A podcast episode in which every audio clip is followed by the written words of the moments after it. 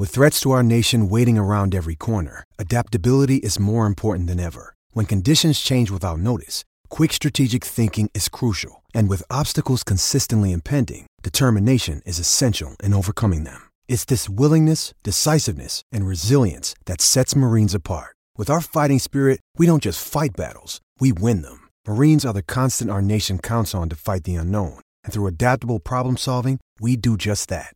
Learn more at marines.com. Kia ora and good morning. Welcome into Izzy and Kempy for breakfast. It is four past six, and the big day after. Sounded like in the news it was a, a bigger day for some than some others, uh, Kempy. But uh, in the end, Patrick Swayze's picket fence continued. The Aussie got it done.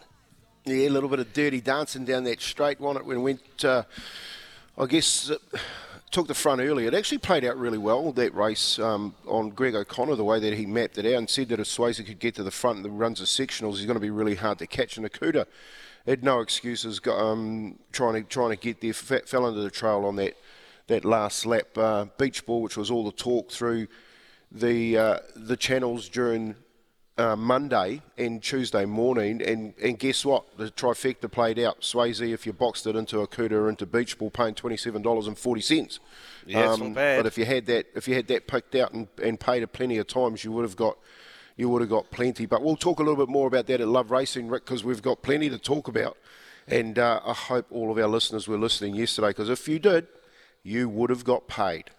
Yeah, 100%. We had a couple of massive tips, but I, I don't want to steal your thunder for Love Racing, Kempy. So we'll leave that for the Love Racing. But the uh, man, uh, some of the tips we got yesterday uh, came in came in good. Now coming up on the show today, of course, tonight at nine thirty, the Black Caps play in the Cricket World Cup semi-final against the hosts India, and one of our best ever, Ross Taylor, is going to join us after seven o'clock to preview that. We're also going to catch up with Michael Carlson. Michael Carlson is an American living in England. He does a lot of the BBC and Sky Sport commentary for when they have the NFL teams over there. He's also an NFL analyst over there as well, and uh, he's going to join us just to talk uh, mid-season NFL and some big stories uh, bubbling up. The Buffalo Bills were just about unstoppable last year. This year they're five and five. What's going on there? Bill Belichick's Pats are two and eight. How long does mm. he have left? Uh, well, Michael Carlson will shed some light on that and more as well after eight. And then before nine o'clock, we're going to catch up with a bloke called Josh Brodie. He used to play cricket for the Wellington Firebirds. He's now doing his best Iron Man impersonation. I don't mean Robert Downey Jr. I mean like the bloke on the, the swim, the, mm. the run, and the and the ride uh, for Asthma New Zealand, raising money for asthma. So we'll talk to him before nine o'clock as well. But let's get into this. Round one, fight.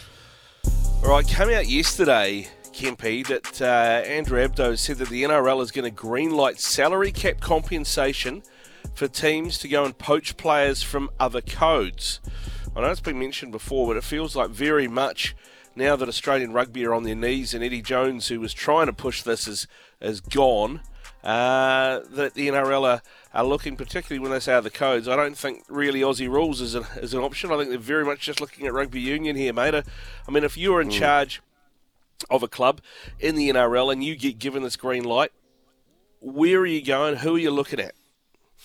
Yeah, you're dead right on, on that first uh, that first comment, Rick. This is about rugby union. This isn't about other codes. Like you don't think AFL um, will be bought into it. Uh, maybe maybe other countries with Super League uh, mm. up there in England that they can bring players down.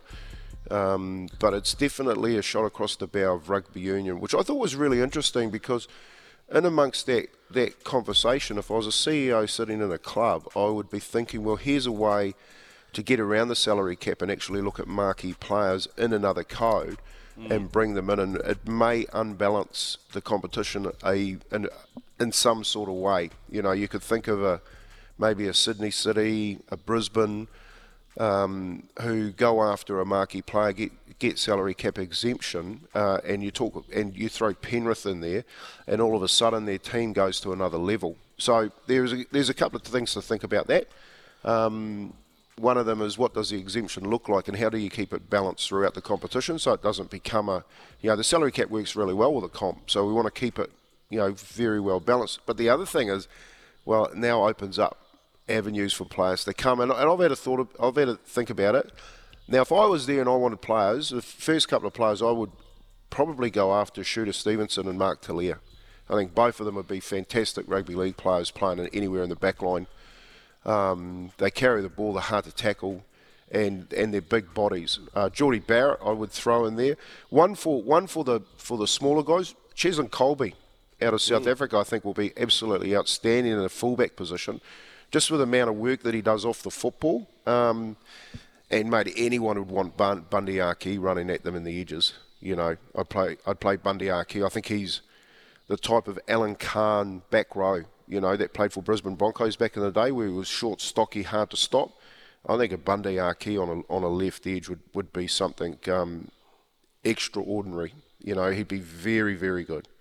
Uh, so it's it's it's going to be really interesting. You know, I looked at Abdo and Mr. V'landys, and mate, the Brains Trust are working overtime to get this competition, the NRL, at the f- at the front of every other code in Australia, including yeah. AFL. Um, but they're not they're not frightened to take rugby union out. No, well, and that's the thing, uh, and it it feels very much like a a Australia rugby. You came for us and you missed, so now we're going to do you. That's kind of what that's that's what it feels like, right? Hundred percent feels like that. I think uh, Abdo said it's not going to be a free for all. It's going to be managed. So I, I, from the way he was talking, I think it's going to be one one per team. It's not like one team can go out and sign three. Um, so I think it's going to be ma- managed in that way. But also interesting yesterday, Kempy, is that Nick Politis said that Joseph Suaalii will be back playing for the Roosters in 2028. It's like they've already given him a contract for when he, his rugby contract finishes. And that mm, says to me that there's every chance that he doesn't go to rugby at all. Yeah, like I, I don't know whether he's got a get out clause there. You're talking about David Fifita up at up at um, the Gold Coast. Most most player managers put a a uh, a clause in the contract in and around changing of coaches and stuff like that. So I don't know whether Joseph has that in his now that Eddie Jones gone. Um, he's going to be a better player when he comes back, Rick. You know, and I, and I think you know, at the moment, the Sydney City Roosters, they're trying to replace him with um, Mark Noah uh, Qanatawase, the Fijian mm. uh, young boy that plays on the wing for Australia, had a very good World Cup. And uh, he actually comes from rugby league. He he played rugby league up until he was 14, so he'll transition straight back into rugby league quite easily. And I watched him play that, that kid up there for Australia on the wing. But he's a very, very handy footballer. Yeah. So yeah, you know he, he could be he could be the benchmark, um, and it's no surprise that the Roosters are the one that, that are sitting next to the NRL making those decisions. Mm, double eight, double three. Uh, your thoughts on that one? Uh, if you uh, had the the salary cap compensation, who would you go after from any other sport to bring into rugby league? All right, let's do this one. Round two.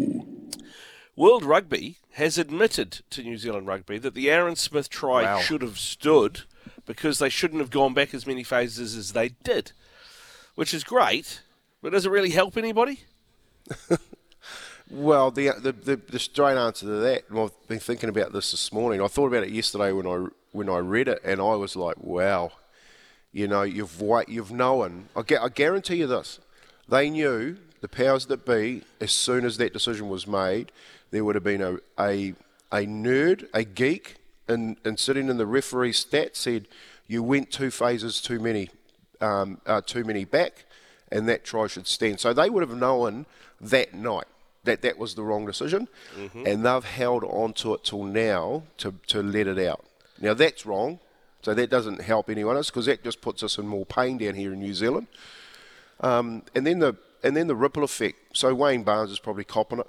You know, he's he's going to cop it more from all the trolls. Um, the All Blacks are going to cop it because it was the best try of the tournament that was turned down, and and possibly um, one of the best victories that the All Blacks would ever had because they would have ended up winning that game.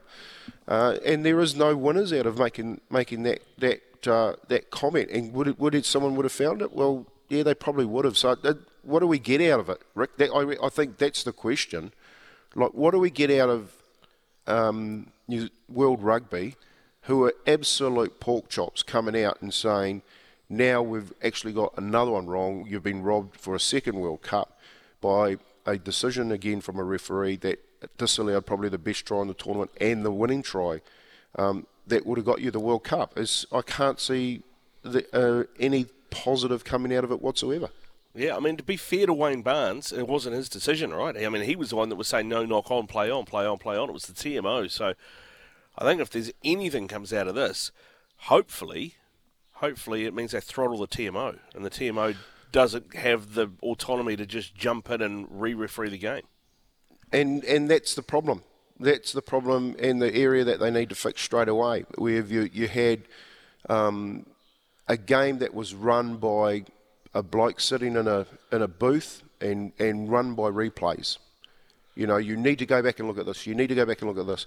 The sooner they get rid of the bunker, the TMO, the VA, VAR, and bring it back to a referee with some autonomy to, and the courage to make decisions, the better it is, and the better for the fan experience. I'm, I just think, you know, like there's, I've never been a fan of the bunker. You know that. Um, and here's another example of like taking a, a, a already difficult game to understand as far as rules go, and make it even more difficult to watch. And now you've now you've thrown that out there yesterday about Aaron Smith's try being allowed.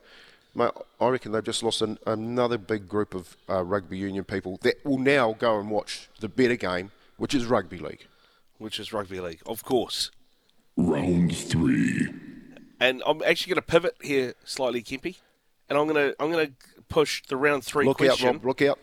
It's at Rob back. Dog. At Rob Dog. Rob, come on in, mate. You are the cricket expert on this show. Number three, what percentage chance do you give the Black Caps of beating India tonight? Uh, yeah, cr- cricket experts a bit generous to, for starters. Uh, but what percent chance do I give us? I think we are at a forty percent chance. Um, Okay. But you know, realistically, you know, if it's if it's one or higher, we can do it. So, you know, yeah, it's it's it's just gonna depend on. I mean, it's an it's an obvious one, but whoever plays better, and uh, the toss is going to be huge. That Conditions. is the incisive commentary that we want. Yes, Whoever plays better will win. Whoever, nice. whoever scores more runs will win Yes. this game. You heard it here first. Oh wow! That- oh, that, if I was going to go and have a bet today, that didn't help me at all. I'll, you, tell- I'll, I'll tell- I'll tell you my experience. I'll tell you my experience, Rick, with um, with semi-finals. Once you're in the semis, all right, it's anyone's game. You you're a mug. Look at look at um, teams that have knocked teams out that have been meant. Yeah, well, let's look currently at the. We just spoke at the Rugby World Cup. Ireland and France were meant to be in the final. Neither of them made it. Okay, so when you look at when you look again the se- semis, it's a it's a toss of the coin because players go to another level, and I think we spoke about that yesterday with um, Ravindra. You know what I mean? Like if he comes out and he plays the game of his life, he's the first Kiwi to reach 600 runs in a tournament. Um, but the player that he's up against, uh, Virat Kohli, is exactly in the same boat. And I reckon it comes down to those two players. I reckon whoever plays the better game out of those two players with the bat is going to set their team alight. And, and Rob's right. If we bat first and Ravindra goes out there and smashes it around, man, that puts some pressure on the Indians. Well, all the pressure will be on the Indians. Yeah. No, I was going to say it, it did remind me, Rob, of a piece of punditry from uh, former England player and manager Kevin Keegan, who was uh, I can't remember what the game was, but he was asked and he said, "Well, it's tight. I mean, either side could win it or it could be a draw." It's like, thanks, awesome. That is brilliant, Yeah. brilliant. There you go. Tho- Those are uh, our triple threats. So keep your texts coming through on that. NRL, uh, the salary cap uh, compensation to bring in players from other codes.